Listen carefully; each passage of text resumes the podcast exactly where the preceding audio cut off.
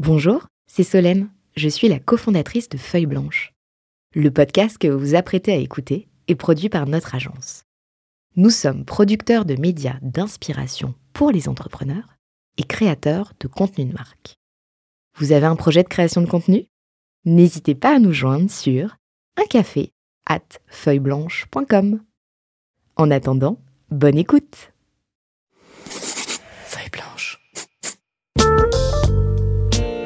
40 nuances de Next. Le Next 40, comme vous ne l'avez jamais entendu, animé par Olivier Mathieu et Thomas Benzazon.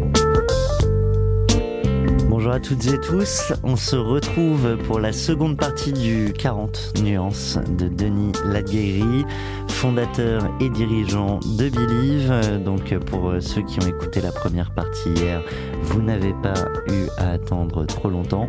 Pour ceux qui arrivent seulement sur cette partie 2, je vous recommande vivement la première partie. Tout de suite, l'homme derrière l'entreprise. Allez, relaxez-vous. Et maintenant, parle de vous Donc là, on est, on est passé hein, dans la rubrique euh, de la plus personnelle qui te concerne, euh, toi, Denis, l'entrepreneur, mais aussi, mais aussi euh, l'humain. Et euh, donc, tu passes sur le banc euh, de la psychanalyse. Euh, Ferme les yeux. Donc, euh, on se Avec- détend. Avec le jingle, je exactement sur, euh, sur une plage, euh, une plage exotique. Ça peut être, ça peut être ça aussi. Enfin, en tout cas, voilà, c'est un moment relaxant, mais, mais l'idée aussi, c'est une question qui nous, qui nous taraude hein, systématiquement, c'est de dire, bah voilà, quand, quand on est euh, euh, aux, aux- manettes, enfin, quelque sorte d'un- d'un d'un aussi gros succès, et bravo pour ça, que, que Believe, euh, bah, qui est, qui est l'homme euh, qui est derrière, et comment est-ce que finalement, tu vois, tu, tu, euh, tu retrouves un petit peu ton équilibre au sein de tout ça, parce qu'on imagine, tu as parlé de 17 ans, hein, qu'on parle de 2005, euh, 2000, euh, 2022. Euh, donc c'est beaucoup de sacrifices, j'imagine. Alors, euh, qu'est-ce- qu'en est-il du coup de la vie familiale et du reste de l'équilibre? Parfois, les Anglais disent le work-life balance, l'équilibre travail-vie. Comment ça se passe? Écoute, euh, euh, le... ça se passe bien. Eh bien, écoute, ça suffit comme réponse. hein. Voilà, c'était la fin de la partie 2. On a pris beaucoup de temps sur la ouais, première. ça résume. Non, écoute, ça se passe bien. Tu vois, j'ai créé euh, Believe en 2005 et puis euh, dans les 17 ans qui sont passés, j'ai eu euh, la chance de trouver une femme merveilleuse et d'avoir deux enfants avec elle, avec lesquels on est très heureux. Donc, donc euh, c'est c'est ça, ça demande, je dirais, euh, enfin. Moi personnellement, je pourrais pas faire autrement. J'arriverais pas à avoir un. Tu vois, j'ai besoin d'être équilibré pour euh, pour pour pouvoir avancer. Euh, et donc, je dirais, il y a des choses que tu contrôles et, et, et tu contrôles pas. Euh, moi, j'essaie de faire euh, faire attention. Je bosse euh, quand, sauf quand j'ai pas le choix. Je bosse très très peu les week-ends. Quand je rentre chez moi le soir, euh, je bosse pas. Euh, Je passe du temps avec. Là, tu parles d'aujourd'hui. Euh, au lancement d'une aventure, c'est pas toujours le cas. Alors en fait, au lancement du, au, au lancement, je dirais les les les les trois quatre premières années. Alors, je dirais, en fait, il y y a des moments où tu le contrôles et il y a des moments où tu le contrôles pas. Les trois quatre premières années, c'est euh, 24/7. C'est-à-dire, en fait, tu te réveilles, tu penses Believe, tu vas te coucher, tu penses Believe, et puis tu rêves Believe entre... si, je dis ça, c'est parce qu'il y a des jeunes entrepreneurs qui nous écoutent et qui des fois se disent, mais attends, ils ont, ils ont réussi, on a l'impression qu'ils ont pas fait de sacrifice, qu'ils sont jamais pris les pieds dans le tapis, et en fait, si, enfin, aussi. On est là pour dire la vérité. Ouais, absolument. mais, mais, mais, mais au début, en fait, alors, tu veux, c'est deux choses différentes. C'est-à-dire que moi, je dis, c'est, c'est, et, et c'est ce que je dis toujours à tout, à tout le monde, c'est, moi, j'adore ce que je fais. Tu vois, je t'entendais euh, décrire au début, tu me disais, je disais, ouais, mais si tu essaies de me convaincre que le métier que je fais est merveilleux, il y a, y a pas de, euh, j'aurais rien à te répondre euh, de, de différent, si tu veux. Donc, en fait, quand, quand, quand ce que tu fais est, est un truc que tu passionnes, quand je, quand je bosse pour Biv, j'ai pas l'impression de bosser, quoi. Je m'a- je m'amuse, euh, je passe du temps avec des gens, je vais dans, je vais dans. C'est des rencontres euh, c'est- c'est intellectuellement, des ça doit être. rencontres, euh, euh, ouais. Exactement, tu vois, on vient de faire un séminaire stratégique, il y avait euh, une pe- une petite quarantaine de personnes avec nos patrons de pays qui venaient de partout à travers le monde. C'est génial, c'est ultra enrichissant, euh, etc. Donc, euh, donc, donc, si tu veux, et pour moi, ça, moi, mon conseil à n'importe quel entrepreneur, c'est euh, tu as des gens qui sont faits pour être entrepreneurs, tu as des gens qui sont pas faits pour être entrepreneurs, et il faut le savoir, et il faut que, et, euh, il faut que tu t'amuses, parce que si tu t'amuses pas, c'est que t'es pas au bon, euh, au bon endroit. Ah, Et après, tu as des périodes faciles et tu as des périodes difficiles. Les, tu vois, les, euh, moi, quand on a créé Believe, les euh, deux premières années, deux premières années et demie, je me suis pas servi de salaire. Donc en fait, j'ai puisé dans mes économies pendant euh, deux ans et demi pour être capable de vivre pendant la phase de lancement. Et puis, tu vois, pour dire la réalité, c'est on a créé la boîte en janvier 2005. On était ultra fiers. On a réalisé notre premier chiffre d'affaires avec une opération pour la fête de la musique avec Virgin Mega en juin 2000. 2005, tu vois, on avait bossé 5 mois et cette opération-là nous a royalement rapporté 30 euros, tu vois. Donc, donc, euh, et tu déploies et puis la première année, trois mois d'abonnement sur. Euh, c'est ça, exactement.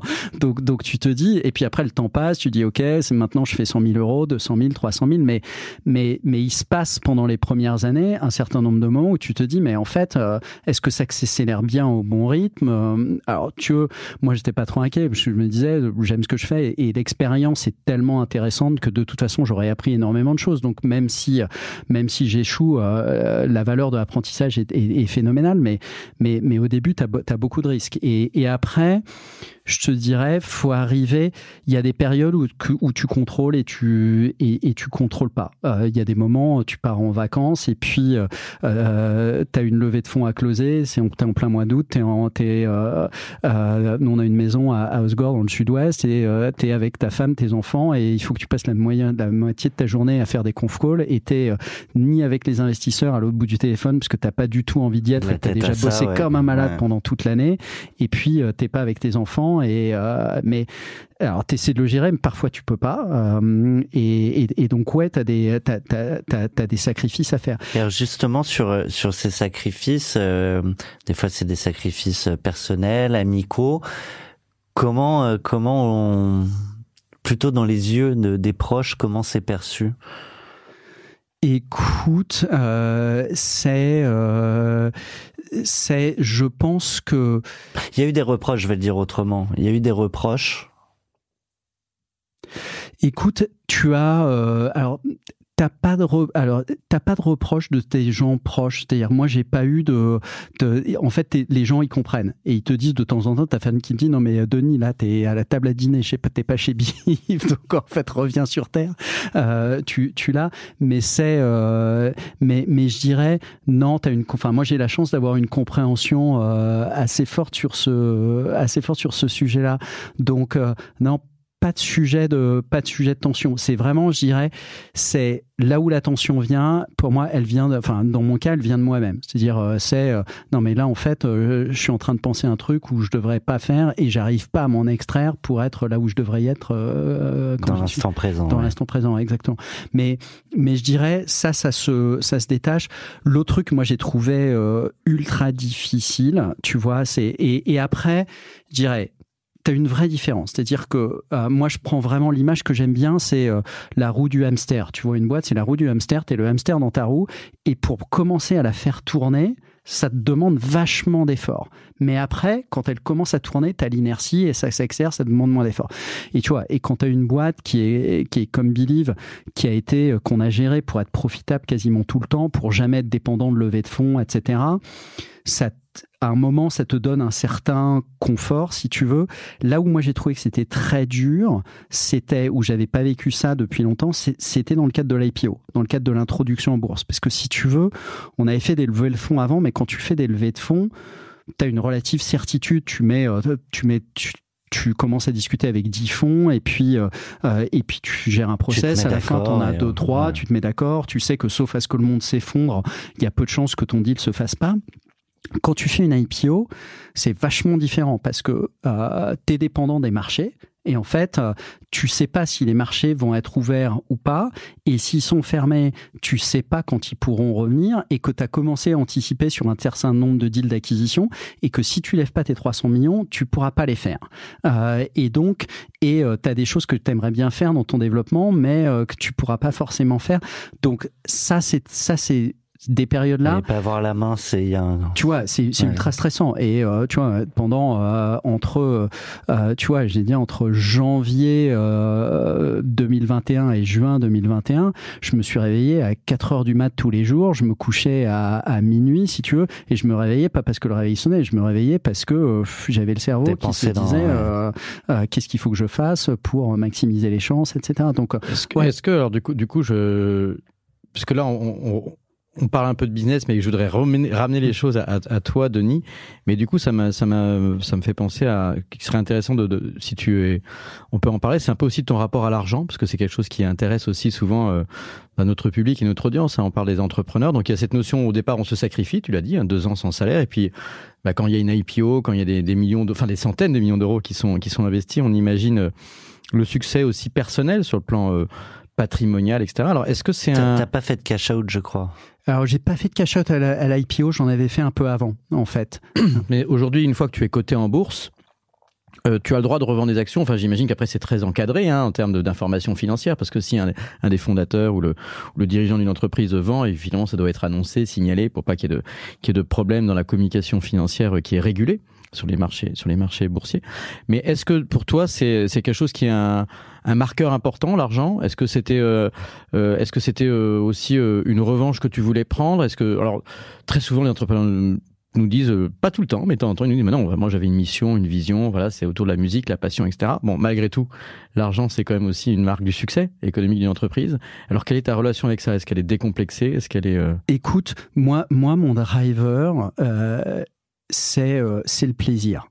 Enfin, c'est le, le, plaisir de, euh, de faire quelque chose que, quelque chose que j'aime. Donc, donc, dans le cas de Believe, c'est exactement comme tu le dis, euh, c'était pas la musique, tu vois, c'était pas une passion pour la musique. J'avais fait de la musique, j'ai fait le conservatoire quand on était petit, j'aime la musique, mais c'est pas un truc que j'ai, euh, euh tu vois, qui est, euh, qui est que, que je qualifierais d'une passion. Moi, ce qui, ce que j'avais envie, c'était d'être maître de mon destin et d'avoir une, une aventure entrepreneuriale. Tu vois, c'était vraiment la clé. C'était de voir des équipes se développer, de comment c'était, etc. L'argent, euh, là-dedans, pour moi, tu vois, c'est c'est pas un sujet. C'est-à-dire que, tu vois, quand euh, et, ce que je veux dire par là, c'est que je pense que euh, c'est l'argent, c'est juste une mesure pour moi de la taille de ce que tu as de ce que tu accompli. En fait, la valeur d'une boîte, c'est la mesure de ce que tu as accompli, la taille de ton influence et de ton impact sur ton écosystème à, titre perso, tu vois, moi, ma, ma vision, c'est euh, c'est euh, euh, l'argent que j'ai aujourd'hui, il est théorique, il est, il, il, est dans Believe et, et, et, et, je le vois pas du tout comme un élément patrimonial. Tu vois, on a un appartement à Paris, on a une maison dans le sud-ouest et ça me suffit très bien. J'ai pas besoin d'un jet privé. Je viens au bureau en vélo et, et, je suis très heureux comme ça et, et, et j'ai pas besoin de plus que ça, si tu veux. Donc, donc moi, la réflexion là-dessus, c'est plutôt de dire dans les années à venir, euh, cet argent, comment est-ce que je vais pouvoir l'utiliser pour pouvoir le donner, le distribuer, en faire profiter euh, la communauté plutôt que. Enfin, j'ai pas du tout. C'est pas un élément pour moi de important dans le dans mon fonctionnement. Tu disais mon driver, c'est le plaisir. Du coup, qu'est-ce qui procure le plaisir?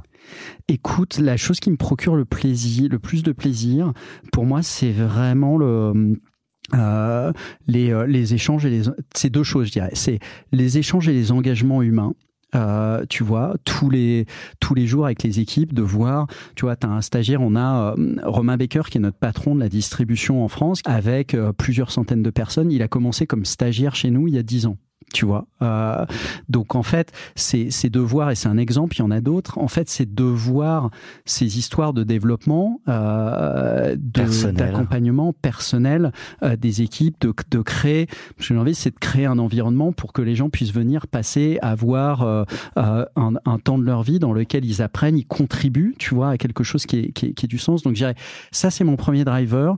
Et le deuxième driver, euh, il est plutôt euh, intellectuel, c'est-à-dire en fait, tu vois, tous les sujets sur lesquels on, on travaille aujourd'hui, ce sont des sujets, enfin, ce sont des sujets passionnants, tu vois. Des sujets, c'est. Euh, euh, c'est pour ça qu'on fait traîner cette interview, parce qu'on est bien. Là. Tu vois, c'est euh, la, la, la liberté d'expression. C'est un sujet, tu vois. Par exemple, chez pour pour Believe, pour moi, une des choses qui est et pour la boîte qui est, auquel j'ai très très à cœur, c'est la parité, l'égalité homme-femme. Eh bien, je te coupe parce qu'on a quelqu'un qui a une question pour toi sur ce sujet. Mmh vous avez un message. Bonjour Denis, c'est Isabelle Andrès. Alors ma question pour toi. Sous ton impulsion, Believe est très engagé sur les sujets de gender equality et je vois de nombreuses actions qui ont été mises en place depuis que j'ai rejoint la société il y a trois ans. Donc j'aimerais te demander s'il y a eu un élément déclencheur de cet engagement, et si oui lequel, et quels sont les bénéfices que tu retires au quotidien de cet équilibre homme-femme que tu as su installer chez Believe. Voilà, merci. L'élément déclencheur, le pourquoi écoute, il euh, n'y a pas d'élément déclencheur sur lesquels je me dis tiens c'est ça qui a fait le clic. Je pense que ça a été une, maturité. Il n'y a pas un moment où je me suis dit euh, ça a ça a accéléré. Il y a eu inconsciemment peut-être tu vois le fait de moi j'ai deux enfants une fille un garçon euh, et, et, quand ma fille a commencé à grandir le fait de me dire non mais en fait je veux qu'elle puisse bosser dans un environnement quand et tu commençais à entendre toutes les horreurs MeToo etc et je me suis dit non non mais en fait là, c'est devenu plus fort où je me suis dit non, mais j'ai envie qu'elle puisse vivre dans un environnement qui soit un environnement euh, sain. Euh, sain, etc. Donc je dirais, tu as, eu ça. Tu as un autre élément qui était que quand je travaillais chez, euh, chez Vivendi, à l'époque, ma boss chez Vivendi s'appelle Sandrine Dufour, qui était et, et c'est quelqu'un qui m'a énormément appris, accompagné, et, et où à l'époque je me suis dit tiens c'est tellement agréable et on avait un environnement qui était assez équilibré. Je me suis dit tiens c'est tellement agréable de travailler dans des environnements mixtes. C'est un vrai enrichissement. Donc, je pense qu'il y a des graines comme ça qui ont été semées, qui ont été semées au fur et à mesure du, parcours, qui fait que je me suis dit, euh, tiens, c'est un élément qui est vraiment important. Et, et tu vois, et très souvent, je suis dans des, des, salles où je vais compter le nombre de gens ou le, nombre de femmes, le, le, le, nombre d'hommes dans des, dans des réunions. Euh, et, et, et, très souvent, je vais me faire la réflexion en me disant Waouh, c'est tellement enrichissant d'avoir euh, un dialogue. Tu vois, c'est au, au, quotidien, là où je dirais, je, je le vis, c'est ouais, quand tu es dans des réunions, tu as des échanges où tu as des points de vue différents. Euh, homme-femme, et là où tu te dis, bah ouais, en fait, ça, je l'aurais pas si j'avais euh, un COMEX avec 90% euh, ou 80% d'hommes. Euh, qui sont pas liés qu'aux gens, d'ailleurs, cette diversité d'opinions, de pensées. Exactement, qui sont liés au profil, qui sont liés euh, au parcours, exactement. Donc, euh, donc je pense que c'est ça, ça, ça a été euh, un des éléments qui a un, un, des éléments qui a aidé. Donc, donc, donc, si tu veux, ça, c'est ces éléments-là, et c'est pour ça que c'est important. Dans le monde de la musique, les femmes gagnent moins que les hommes ou finalement c'est pas le sujet. Et est-ce que euh, dans les contrats, il y a une différence aussi selon qu'on est une homme ou une femme? Alors chez Billy, mais peut-être plus largement euh, dans dans ce dans ce. est-ce que la question est tabou? Euh, alors écoute, en toute franchise, je sais pas. C'est-à-dire que ce que j'ai vu, c'est que ouais, je crois que tu as des, t'as, as encore. il me semble avoir vu une ou deux études qui disaient que tu avais encore des écarts de, t'avais encore des écarts de salaire. Euh, nous, c'est un sujet qu'on regarde chez Believe depuis. Je parle pas en euh, interne pour le coup, je parle chez les artistes. Alors et, chez les artistes, non, dans, dans les contrats en fait, tu n'as pas de. C'est une bonne question. On n'a jamais fait d'études, mais j'ai envie de dire, a priori, t'as pas de raison qui est de tes de différences de rémunération. En revanche, ce qui est assez intéressant, c'est c'est euh, tu as euh, aujourd'hui on a fait des études il y a pas très longtemps tu on a regardé par exemple sur TuneCore quel était, quel était le ratio d'artistes féminines masculines il y a un an et demi on avait un ratio c'était 25-75 à peu près comme dans l'entrepreneuriat hein. Euh, enfin c'est ouf trois, trois quarts d'hommes, donc euh, un quart de femmes. Donc on a fait des efforts sur le sujet. On a progressé. Là, cette année, on était à, 32% de femmes euh, et tu as, des boîtes comme Spotify qui ont mis en place des, euh, des dispositifs de promotion qui s'appellent Equal pour faire la, promotion d'artistes féminines. Donc, donc tu as un vrai ou la, la réalité, la, la, réponse à la question, c'est oui, tu as encore un gros, gros écart à faire. Mais, mais sur ce ratio 75-25 plutôt, plutôt d'hommes, alors là, du coup, je, je, le découvre et ça me semble étonnant parce que tu faisais le parallèle, Thomas, avec, avec le milieu de la tech. À peu près, mais... Et là, on sait qu'il y a un biais culturel qui est lié aussi à la sélection par euh, les écoles d'ingénieurs, enfin il y a, il y a tout un, biais culturel par les études, les prépas, etc. Alors que dans la musique, on pourrait imaginer qu'on est sur un terrain plus vierge. Donc est-ce qu'il y a une explication culturelle? Est-ce que c'est lié à la confiance en soi? Est-ce que c'est lié, tu vois, enfin plus globalement à la place de la femme dans la société, quoi, dans ce cas-là? Et prendre la parole, ouais. Ouais, alors c'est c'est exactement les questions qu'on s'est posées. Alors t'as pas d'études approfondies qui ont été faites sur le qui ont été faites sur le sujet.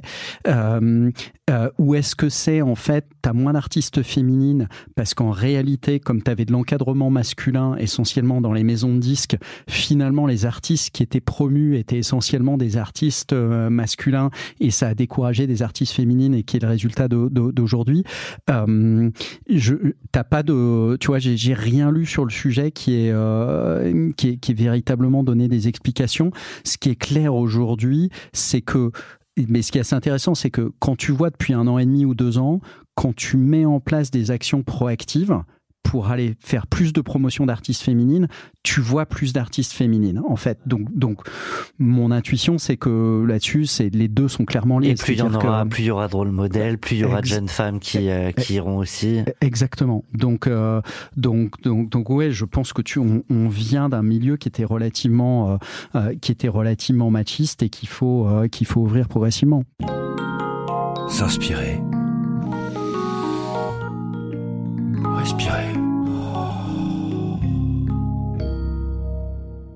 Alors c'est vrai qu'on arrive dans une rubrique qui est, la notion d'inspiration parce que parce qu'on cherche à faire aussi hein, avec 40 nuances de Next, c'est justement à inspirer euh, la jeune génération ou moins jeune, enfin aussi à, à devenir entrepreneur. Donc c'est intéressant aussi de comprendre ce qui, où est-ce que, où est-ce que un entrepreneur qui a autant de succès que toi continue à trouver de l'inspiration. Alors, et où est-ce qu'il l'a trouvé, où est-ce qu'il l'a trouvé aussi avant de se lancer Ouais, Parce que- d'autant plus que effectivement, bah, dans, euh, en général, bah, quand on, on s'adresse à des entrepreneurs qui sont dans la fintech, on peut dire que peut-être la fintech est pas forcément l'inspiration euh, du quotidien et que il y a des ressorts et qu'on peut aller chercher ailleurs. Alors que là, tu es déjà dans un milieu dont euh, finalement l'inspiration est un des ressorts. Mais est-ce qu'il y a quand même d'autres sources d'inspiration en dehors de la musique? Euh, qui sont euh, éventuellement, tu vois, des, choses qui vont faire que, on parlait tout à l'heure de l'équilibre, mais on parle aussi bah, de, du coup de qu'est-ce qui fait que l'oxygénation du cerveau, de celui de l'entrepreneur, hein, qui est toujours euh, à 100 à l'heure, en train de regarder son cours de bourse, en train d'avoir à gérer des recrutements, des expansions internationales, etc. Et comment est-ce que tu fais pour parfois en sortir par de la lecture ou par d'autres aspects qui sont peut-être le sport ou d'autres encore? Ouais, écoute, en fait, il faut. euh, la, la première des choses, c'est euh, être capable de, de se détacher. Tu vois, quand euh, au, au début, juste avant de commencer à bosser pour euh, pour pour Vivendi, euh, j'avais un copain. j'ha- J'habitais à New York, j'étais avocat à l'époque, et j'avais un copain qui m'avait dit, il bossait chez euh, chez McKinsey à l'époque, et, puis il avait démissionné du jour au lendemain. Et il avait, c'était 99, donc tu vois la grande phase de développement des startups. Je dis, mais t'es malade, on, on habite à New York, ça coûte ultra cher, pourquoi tu démissionnes de chez McKinsey, t'avais un job en or, etc. Et il me dit, non, mais en fait, j'avais envie d'aller bosser dans une startup, et si je ne démissionne pas, je n'aurai pas l'esprit libre pour être capable de réfléchir bien, sereinement aux opportunités. Et ça, c'est un conseil que moi je donne toujours à tout le monde dans les phases de transition, d'être capable de se déconnecter complètement pour être capable de penser de manière complètement ouverte. Et tu vois, l'é- l'été, euh, euh, quand je suis en vacances, je bosse pas du tout. Donc je vais, euh, effectivement, je vais aller voir des expos, je vais faire du kitesurf, je vais lire des romans policiers, etc. Et, de manière à, déconnecter complètement. Et, ça, je pense que, tu vois, dans la phase de création de Biv, après avoir, euh, juste avant, Être parti de chez à Universal. partir de chez Universal, il y a euh, quatre mois pendant lequel euh, j'ai, je savais pas ce que j'allais faire, quatre cinq mois pendant lequel bon, j'avais eu un accident de kitesurf à l'époque, ouais, hein, exactement, et, euh, et et sur lesquels j'avais dit bah en fait je, je suis à la recherche de ce que je vais faire après, je sais pas. Et là, ce que tu vois, ce qui est génial, c'est que c'est l'univers qui vient à toi, des gens qui viennent, qui te disent euh, tiens j'ai telle ou telle idée, tu vois. Et j'ai bossé, j'ai rencontré euh, à l'époque Philippe, Legendre, qui était le chef 3 étoiles du Georges V, qui réfléchissait à monter un resto gastronomique en haut de la tour à Rungis, avec euh, euh, comment il s'appelle euh, Jean-Claude Darmon de Sports 5 qui ré- réfléchissait à privatiser la Ligue 1, euh, à privatiser, racheter des clubs de foot pour privatiser la Ligue 1, si tu veux, de football. Donc, Ah, donc, drôle donc j'avais des trucs vachement différents et, et, à, à et- quoi s'est joué l'avenir de milliers d'artistes hein? Et, et- et en- non, parce qu'en fait, si tu veux, dans tous ces projets-là sur lesquels j'ai bossé un peu, plus ou moins, et, euh, et c'était, et je me disais toujours, non, mais en fait, il y a un truc qui me manque parce que je veux un truc digital. J'ai, euh, j'ai appris pas mal de choses quand même dans, dans ce milieu-là. Euh, j'aimais bien et j'avais envie. Donc, donc l'univers m'a envoyé le Ar- Arnaud à l'époque le bon signal au bon moment euh, pour pour y arriver. Mais mais mais faire ça, ouais, c'est à un moment, c'est ouvrir complètement, euh, c'est c'est super important. Tout à l'heure, on a parlé de tes, tes associés fondateurs, ils sont plus là? Ils sont, Arnaud est plus là et, et, et Nicolas est toujours là. Ok. Du coup, euh, je me permets une question, mais tu as le droit de pas y répondre. Mais à un moment, se quitter entre associés, ça, c'est des sujets euh, qui, se- qui heurtent ou, pas d'ailleurs, mais euh, ce qui se passe dans la tête et dans le cœur de l'entrepreneur. Alors du coup, ça permet encore une fois de refaire un lien entre l'entrepreneur et, l'entreprise. Mais comment gère ça? Écoute, euh, c'est euh, c'est c'est un des sujets les plus difficiles. Euh, où, euh, euh, où moi mon conseil c'est ça reste t'as as les deux cas je dirais c'est ne jamais monter une boîte avec des amis, tu vois, ou, euh, ou faire bosser des amis, parce que en fait, tu vois, moi j'ai eu le cas, euh, j'ai un très bon copain que j'ai fait venir il y a quelques années comme directeur des opérations, qui s'appelle Eric Landouzi. On est, on est, euh, on, est très très bons amis. Et quand tu dis, ah, en fait, je suis arrivé au stade où il faut que maintenant j'aille recruter, je suis à un autre stade de développement, je suis une boîte publique et mon besoin est peut-être différent de celui que j'avais il y a 3-4 ans. c'est jamais des conversations qui sont toujours des conversations qui sont difficiles à avoir, même même quand tu essaies de pas mettre une dimension émotionnelle dedans. Donc, euh, euh donc, donc c'est, c'est, c'est, toujours difficile. Avec, euh, avec Arnaud, la, la, la séparation qu'on a eue euh, en tant qu'associé, où moi, moi je vais racheter ses parts en je sais plus 2000, euh, 3 ou 4 ans après avoir la, cré la création de la boîte, c'est, c'est, c'est, c'est difficile. Ouais, c'est, c'était parce que mais il y a un moment, c'est ce que je disais tout à l'heure, c'est-à-dire que il faut que tu sois identifié, est-ce que tu es fait pour être entrepreneur ou pas être entrepreneur et jusqu'où tu peux aller? Et en fait, quand tu es une boîte qui scale, tu vois, de, on a commencé à deux autour d'une table avec Arnaud et après à trois, tu, tu montes à 20 personnes, à 25, à 30, à 50, à 100, etc., euh, à 1500. Et en fait, euh, ce sont des étapes qui sont extrêmement difficiles. C'est plus la même posture. C'est plus, la même posture. Et, et, tu peux te sentir très bien dans une boîte de 20 ou 30 ou 45, 50 personnes où tu es valorisé parce que tu es cofondateur de la boîte, tu as une importance forte. Mais quand la boîte est passée à 200 personnes et que ton rôle, en fait, et que toi, t'as pas évolué avec la boîte, euh, c'est, c'est, ça, ça, peut être difficile à vivre.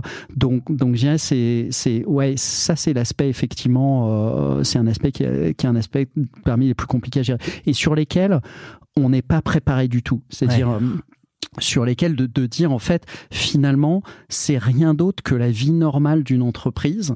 Euh, mais comme tu as une relation émotionnel, comme tu as une relation amicale avec quelqu'un, euh, bah, naturellement, ça rend les choses beaucoup plus, difficiles à, à, gérer. Et on te dit pas, en fait, on te dit pas du tout quand tu crées une boîte. Non, mais en fait, euh, la réalité, c'est que euh, dans la plupart des gens, ans, ouais. dans, dans 3 ans ou dans 4 ans ou dans 5 ans, ils auront pas monté aussi vite que le job ou le poste et, et il faudra qu'ils restent là ou, ou, il faudra les, les, les repositionner. Je, je voyais Olivier réagir, mais je voudrais juste poursuivre là-dessus. Sur, sur toi, est-ce qu'à un moment, tu te dit que ce sera peut-être un stade d'évolution de la boîte, plus une boîte à la taille de ce que tu peux lui apporter. Ouais, mais, mais tu, moi, je me pose la question aussi en disant en fait, euh, il faut, euh, en fait, t'es obligé de te la poser pour les autres, pour le bien de la boîte, et t'es obligé de te la poser pour toi-même. Tu vois, la, la, question, moi, ce que je dis toujours euh, aux équipes dans ce type de situation, c'est en fait, il y a deux axes de réflexion. L'axe de réflexion numéro un, c'est la loyauté par rapport à l'organisation. Ce qui prime, c'est l'organisation tu as, monté une boîte ou tu es manager pour une boîte, qu'est-ce qui est bon pour la boîte? Est-ce que c'est le bon manager au bon endroit? Parce que si c'est pas le bon manager au bon endroit ou le bon qui exécutif au bon endroit, euh, tu crées du risque pour la boîte. Euh, et donc, c'est pas bon pour la boîte. Et après, la deuxième loyauté, c'est la loyauté au manager. C'est-à-dire qu'en fait, tu as quelqu'un qui t'a accompagné pendant 3 ans, 4 ans, 5 ans, qui est plus au bon endroit, au bon moment. Est-ce qu'il est y a un autre endroit pour lui à l'intérieur ou pas? Euh, Et s'il n'y en a pas, comment est-ce que tu arrêtes une relation de la manière la plus juste et loyale possible? Parce qu'il y a quelqu'un qui a été associé à ton succès pendant, pendant, pendant pendant une période euh, et il faut le reconnaître. Mais c'est et, et, tu vois et, et, moi je me suis posé à plusieurs fois euh, à plusieurs reprises euh, la question de te dire en fait ouais est-ce que je suis le bon CEO pour la boîte euh, qu'est-ce qui me manque euh, est-ce que il faudrait pas que je dissocie les fonctions de chairman ou de, de CEO donc donc ouais tu obligé de te poser les, les, les questions pour toi-même régulièrement ça, ça, ça m'amène à, la question de la, posture et c'est une question en plus qu'Olivier aime bien souvent poser. Mais aujourd'hui, ton ton taf quotidien, c'est quoi? Ça consiste en quoi? Écoute, c'est, euh, il n'est pas encore exactement là où il voudrait que je sois. J'espère qu'il va y arriver bientôt. Euh, c'est, euh, c'est, je dirais, il y a il y a, une phrase que j'aime bien qui est pour moi vraiment un de mes, euh, un de mes motos. C'est, euh, c'est, une phrase de Tim Cook qui est, euh, en fait, quand on lui demande, mais comment tu réfléchis au business, il dit people, strategy, execution dans cet ordre. Et, et, et, en fait, si tu veux, moi, mon boulot, c'est, je le vois vraiment comme ça. C'est-à-dire que la manière dont je fais mon travail tous les, tous les jours, c'est de dire, un, euh, en fait, est-ce que j'ai les bonnes équipes aux bons endroits, euh, que ce soit dans les pays ou, ici à Paris euh, Est-ce que j'ai la bonne stratégie sur les différents business Et est-ce que j'ai le bon rythme d'exécution? Aujourd'hui, je fais un peu plus d'exécution que ce que que ce que je devrais faire. Tu vois, je pense que c'est vraisemblablement le défaut de pas mal d'entrepreneurs, euh, mais, mais que je suis en train de que je suis en train de résoudre euh, euh, pour vraiment concentrer sur les modèles, les équipes. Comment en fait tu crées la culture, les conditions de Est-ce que tu as les bonnes tops équipes? Est-ce que tu as la bonne culture? Est-ce que tu as le bon modèle de développement de tes ressources? Et ensuite, est-ce que la tu as la bonne stratégie? C'est c'est ce sont les sujets sur lesquels je veux concentrer aujourd'hui 80% de mon temps. Parce que tu as, aussi un, périmètre très international aujourd'hui.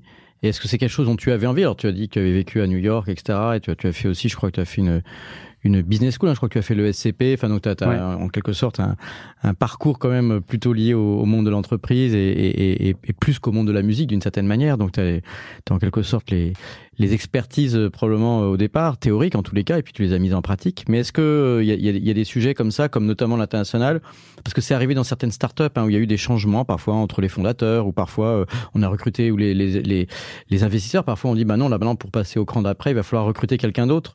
Parfois ça se passe bien, hein, parce que les, justement, c'est une question que posait tout à, l'heure Thomas, on admet aussi ses limites, et ça ne veut pas dire qu'on part de l'entreprise, mais qu'on qu'on élargit le cercle de gouvernance. Oh. C'est des questions que tu t'es posées au moment de l'international, ou est-ce que toi tu étais tout à fait à l'aise avec ce truc-là? Non, l'international, moi c'était un c'était une des choses qui, euh, qui, qui m'amusait euh, assez fortement. Donc en fait, euh, euh ça je l'ai pris directement, euh, et, et, et, je dirige encore une grosse partie des pays ou des patrons des régions à l'international, tu vois, parce que et c'était un des éléments qui avait beaucoup de sens parce que, euh, comme si tu veux, tout le monde entier va dans la même direction, mais il n'est pas au même point dans le cycle. En fait, le fait d'être capable de d'aider tes patrons de pays ou de région à comprendre en leur disant, en fait, vous, vous êtes là, et ce qui va vous arriver l'année prochaine, c'est ça.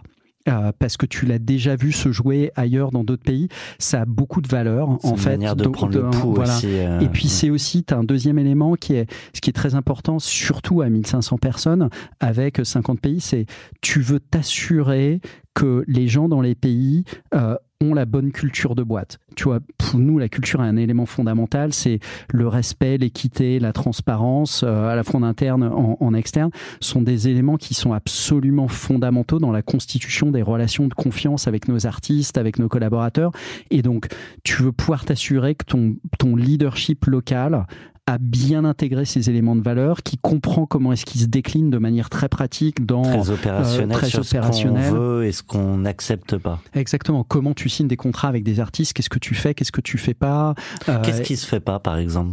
Qu'est-ce bah qui est niette chez chez Believe par rapport à peut-être d'autres euh, tu vois, par exemple, un, un, un, un exemple, c'est tu as, des pays comme, euh, comme l'Inde ou le Moyen-Orient sur lesquels le marché de la musique s'est structuré sur euh, ce qu'on appelle des contrats de buyout. C'est-à-dire qu'en en fait, tu as un artiste qui produit un titre, tu vas le voir, tu lui fais un chèque, tu lui donnes de l'argent et tu rachètes les droits et l'artiste a plus aucun droit. Donc tu es propriétaire de, euh, 100% du droit, t'en fais ce que tu veux, euh, tu peux le synchroniser avec des, les marques, enfin tu peux vraiment faire ce que tu veux.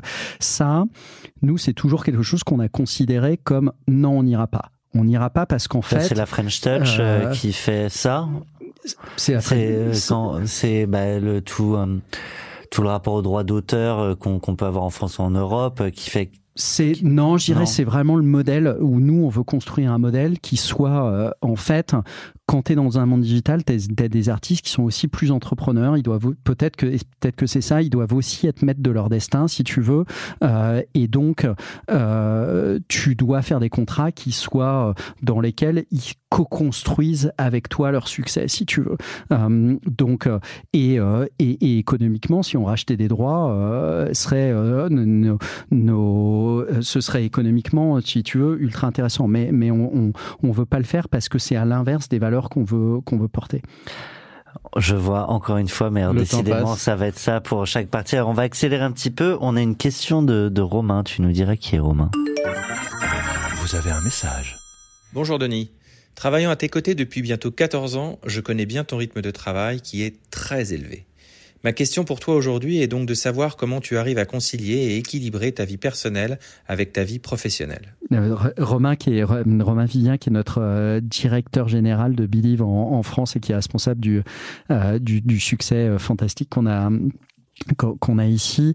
En fait, Romain, je pense que la raison pour laquelle il me, pose la question, c'est, je pense qu'il a l'impression que j'ai un rythme de travail ultra élevé, parce que comme ça m'arrive à avoir des, d'avoir des insomnies, j'envoie parfois des emails à 3 heures ou 4 heures du matin, mais, mais comme je fais pas ça régulièrement, en fait, c'est une impression qui est, euh, qui est, euh, qui est, qui est assez fausse. Mais non, l'équipe, pour moi, enfin, en, dehors des insomnies et, euh, et d'envoyer des emails, globalement, j'arrive à assez bien compartimentaliser le, les, Parce que tu les- disais les- maintenant, les week-ends Ouais, sont sacrés.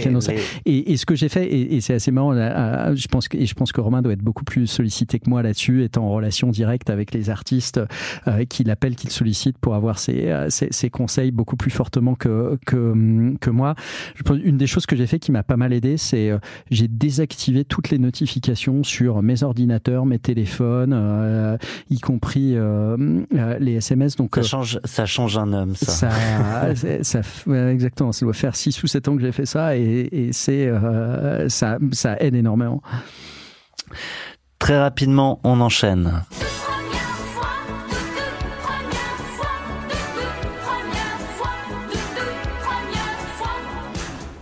On fait du tac au tac, si tu le veux bien. Premier renoncement. Euh, premier renoncement, euh, je pense pas qu'il y ait eu de renoncement euh, fondamental. Premier coup de culot? Premier coup de culot euh, en 2012. Apple est venu nous voir, en fait, a fait un audit de l'ensemble de ses partenaires. Ils sont venus nous voir sans nous dire pourquoi. Et puis, ils sont revenus nous voir au mois d'octobre euh, et ils nous ont dit voilà, on va lancer dans 53 nouveaux pays. On ne va signer aucun artiste en, dans aucun des pays euh, locaux. Euh, donc, on, va vous recommander parmi une des trois boîtes qu'on va recommander aux labels et aux artistes locaux dans tous ces pays. Est-ce que vous êtes capable de vous déployer, de le faire, de soutenir technologiquement des artistes en alphabet cyrillique, dans l'ensemble des langues. Mais bien, sûr. sûr, absolument, on est capable de le faire. On a informé, on a enfermé l'intégralité des équipes de développeurs pendant deux mois pour être capable de développer les systèmes. On a en 15 jours recruté les patrons de zone dans, dans les trois zones et puis, euh, et puis on a déployé. Alors, premier tube sur lequel tu as embrassé une fille. Premier tube sur lesquels j'ai embrassé une On fille. demande pas quelle fille, hein, le tube. Euh, euh, euh, C'était euh, Bonnie Tyler, Total Eclipse of the Heart. Ben, justement, on a cette première fille qui, euh, qui a une question C'est une question surprise. Euh, premier coup de gueule. Euh, premier coup de gueule. Euh, je pense que les, les alors c'est pas du tout mon caractère d'avoir euh, d'a- d'avoir des coups de gueule. Tu Donc peux euh, dire que c'était le dernier aussi, du coup. voilà, c'était le, dernier- c'était le dernier aussi. Non, ça a été dans, dans les discussions de séparation avec Arnaud à l'époque. Ça avait été compte tenu de nos personnalités respectives, ça a été assez compliqué. Première erreur. Première erreur, euh, c'est difficile en fait. euh, T'en as tellement des erreurs en fait, euh, t'en fais tellement en permanence. Le, je dirais glo- globalement plutôt que de pointer une erreur, la manière de, dont je résumais, c'est pas être assez, ne pas être allé assez vite, assez fort. S'il y a une erreur que j'ai, c'est euh, celle-là, c'est pas avoir euh, levé plus d'argent plus tôt euh, pour, pour pour déployer plus vite Parce que le marché l'aurait permis? parce que le marché l'aurait permis. Ouais, exactement. Euh, donc, donc, je dirais, c'est, euh, c'est après, tu fais des erreurs tout le temps. Il y a des acquisitions que tu fais pas que tu aurais dû faire. Euh, il y a des développements que tu aurais dû faire. Tu vois, aux États-Unis, on aurait dû y aller beaucoup plus tôt. Euh, il y a, en fait, t'en fais tout le temps des erreurs. La, Et- la et- vie d'un entrepreneur. Ouais, mais, mais c'est un exercice assez intéressant à faire de te dire, en fait, de revenir en arrière et de dire euh, où est-ce que j'ai fait des. En fait, si je regarde, il y a trois ans, un an, deux ans, trois ans, quatre ans, cinq ans, dix ans, qu'est-ce que j'aurais dû faire différemment Et si je l'avais fait, où est-ce que j'en serais aujourd'hui C'est une question assez intéressante à se poser parce que ça, ça offre aussi un expertise, une, une, euh, perspective sur où est-ce que je suis maintenant et, euh, Et comment j'évite de pas, ouais. faire euh, des erreurs dans le, pour l'avenir. Waouh Alors, on vient de parler des erreurs. Est-ce que tu es prêt à, bah, on a déjà parlé de quelques-unes, mais est-ce qu'il est y a une, une claque que tu accepterais de partager avec nos auditeurs? Tout ça, c'est pour dire qu'effectivement, bah, la vie d'entrepreneur est effectivement euh, parsemée euh, d'embûches et qu'il faut euh, avoir perdu beaucoup avant de gagner. Je parle pas d'argent, mais d'avoir connu des défaites, comme dans le sport. Le euh, écoute euh, les les les claques de euh, les claques de vie en fait le Believe en fait c'est un peu le la, création de Believe c'est un peu à la suite d'une claque de vie qui est que tu vois, à l'époque, juste avant de créer Believe, je bossais, je bossais aux États-Unis et je finissais ma mission pour pour Vivendi juste avant de rentrer. En fait, je savais pas ce que j'allais faire à l'époque, si j'allais rester aux US, j'hésitais ou, ou, revenir. Et je faisais du kitesurf et j'ai eu un accident de kitesurf. Je suis tombé euh, à, plat. À, plat. Euh, sur le dos et puis euh, à moitié paralysé. Euh, voilà, le, sur le lendemain, je me suis retrouvé à l'hôpital et, et mon médecin m'a dit ouais, vous avez 90% de chances de vous retrouver tétraplégique, donc il faut qu'on vous opère tout de suite, etc. Et ce qui fait que je suis rentré en France après. et là, tu te dis ah est-ce que j'ai fait les bons choix? Et tu, te dis ton choix immédiat c'est bah je vais rentrer je vais voir ma famille je vais voir mes amis euh, je vais euh, je vais passer du temps. Euh, et c'est ça qui m'a rentré qui m'a ramené en Europe. À l'époque je trouve j'hésitais vraiment entre euh, rester aux US et revenir. Euh, et ce qui aboutit après à la, à la rencontre euh, avec Arnaud avec Nicolas pour pour monter le business. Donc et, et, et, quand on quand on a frôlé l'immobilité il y a, y, a, cette soif de de mouvement? Ah bah après tu te dis tu te dis euh, alléluia, euh, euh, c'est ouais, c'est une vraie c'est une vraie bénédiction et. J'ai l'impression que, que, chaque chaque jour maintenant est plutôt. ouais, c'est ça, tu. Un, un, répit ou du ou du bonheur. Tu, tu, exactement. On vit chaque jour comme le dernier. Carte blanche pour 40 nuances de Next. Alors j'accélère, il n'y a plus de transition entre les rubriques, mais euh, c'est le moment de la carte blanche de Denis. Euh, le sujet de ton choix, euh, le l'exposé de troisième en sciences nat qui était pas passé à la postérité, mais c'est le moment de la découvrabilité de... Écoute, euh, euh, carte blanche, euh, carte blanche musique pour pour revenir sur sur les sujets de, de, découverte. En fait, tu vois, ce que je vois depuis euh, 15, 15, 16, 17 ans, c'est que la réalité, c'est que pour la musique, et je pense pour beaucoup de choses, le, le paysage en fait, quelle est la culture d'un, quelle est la culture d'un pays, quelle est la musique que, que tu écoutes, c'est fondamentalement, ça n'est pas ton choix d'auditeur, c'est euh, ce que le média va te proposer. Euh, et, en fait, ce que tu vois, euh, un, des combats que nous on a aujourd'hui, c'est de faire en sorte qu'on sorte du monde de la musique des euh, 70 dernières années. Le monde de la musique des 70 dernières années, c'est du contenu anglo-saxon produit euh, aux États-Unis, en Angleterre, qui est euh, 70% du 60% du marché mondial de la musique euh, et qui est euh, poussé à l'intégralité des pays du monde. C'est ça le monde de la musique, avec un peu de production locale en France. Proche ou, du cinéma. Exactement, proche du cinéma. Et je pense qu'aujourd'hui, on est dans un monde euh, digital et, et, et, paradoxalement, quand tu regardes, quand tu regardes la consommation aux États-Unis, la consommation américaine, ce sont essentiellement des Américains qui écoutent des artistes américains. Euh, et, et, donc en fait, euh, avec très très peu d'importation sur leur propre marché d'artistes locaux. Donc en fait, nous, un de nos combats, euh, tu vois, c'est c'est de faire en sorte que dans un monde où ta capacité de faire la recommandation avec de l'algorithme est beaucoup plus forte qu'avant, avec beaucoup plus de, de diversité, c'est de faire en sorte que euh, dans les 10 ou 15 prochaines années, euh, on, on redonne de la puissance à l'ensemble des marchés locaux. Alors, euh, sur certains marchés comme la France, sur le top, tu es déjà sur des artistes locaux, mais euh, dès que tu descends, en fait, de faire en sorte que tu aies l'émergence d'une nouvelle génération euh, d'artistes en France, en Allemagne, en Italie, partout ailleurs, qui soient, qui soient des artistes, soit des artistes locaux. C'est vraiment ça, pour moi, le, sujet, et, et c'est un sujet sur lequel on pousse énormément sur, notamment, moi, je pense qu'il faut qu'on aille vers une transparence des algorithmes de recommandation partout à travers le monde. Ça, c'est un de nos sujets clés euh, qui permettent de voir. Une part de zéro algorithme pour vraiment laisser la, la découvrabilité complète. Euh, Ou, de l'aléatoire, non Ouais, non, non. moi, je pense qu'il faut, euh, tu vois, il, il faut avoir une vraie, euh, euh, il faut avoir une vraie approche sur ce sujet dans tous les pays, qui est, euh, je veux pouvoir pousser. Évidemment, je veux être ouvert culturellement à, euh, parce que l'ouverture culturelle enrichit euh, ma propre culture, euh, mais je dois avoir un paysage culturel dans lequel, euh, qui est d'abord orienté pour, pour favoriser mon écosystème local. Et ce, dans tous les pays du monde. Tu veux pousser euh, la découvrabilité des artistes locaux partout à l'international. Tu veux, je crois, comme nous, euh, pousser euh, des femmes entrepreneurs euh, à entreprendre encore un peu plus à travers euh, des rôles modèles. On t'a demandé euh, une femme entrepreneur que tu admires et qu'on aura le plaisir de recevoir. Peut-être pas nous, mais notre associé euh, Solène qui lui tendra le micro. C'est le moment de l'assista.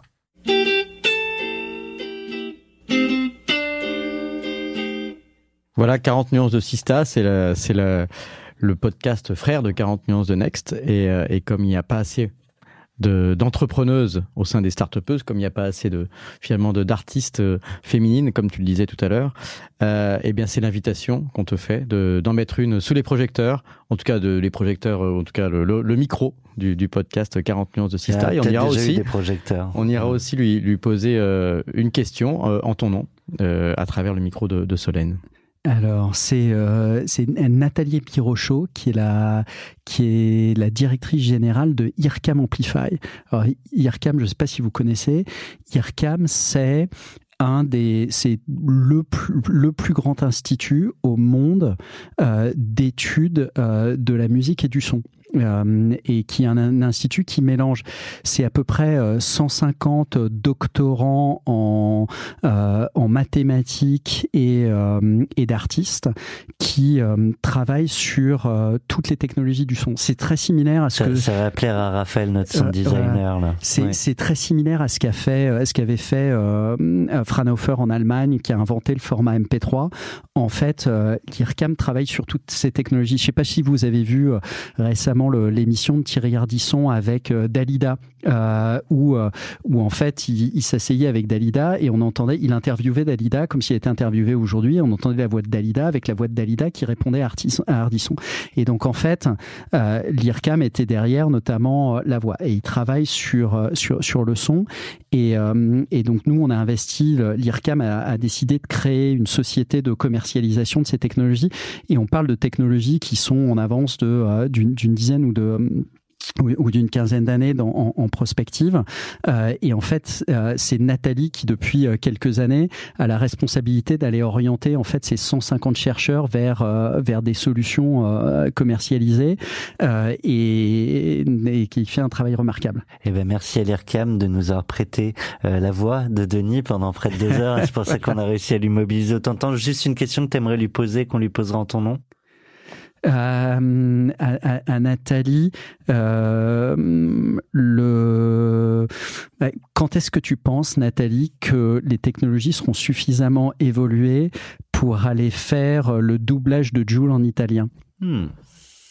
Très bonne question. Denis, un immense merci à toi pour ton temps, euh, la qualité des échanges et le zéro bullshit encore une fois. C'est toujours un plaisir d'a- d'avoir des échanges si directs. C'était Denis Ladegaillerie et merci beaucoup d'avoir joué le jeu de la transparence dans un marché euh, enthousiasmant comme celui de la musique. Merci, merci Olivier, merci Thomas, merci à toutes et à tous. 40 nuances de Next. Le Next 40, comme vous ne l'avez jamais entendu, animé par Olivier Mathieu et Thomas Benzazan.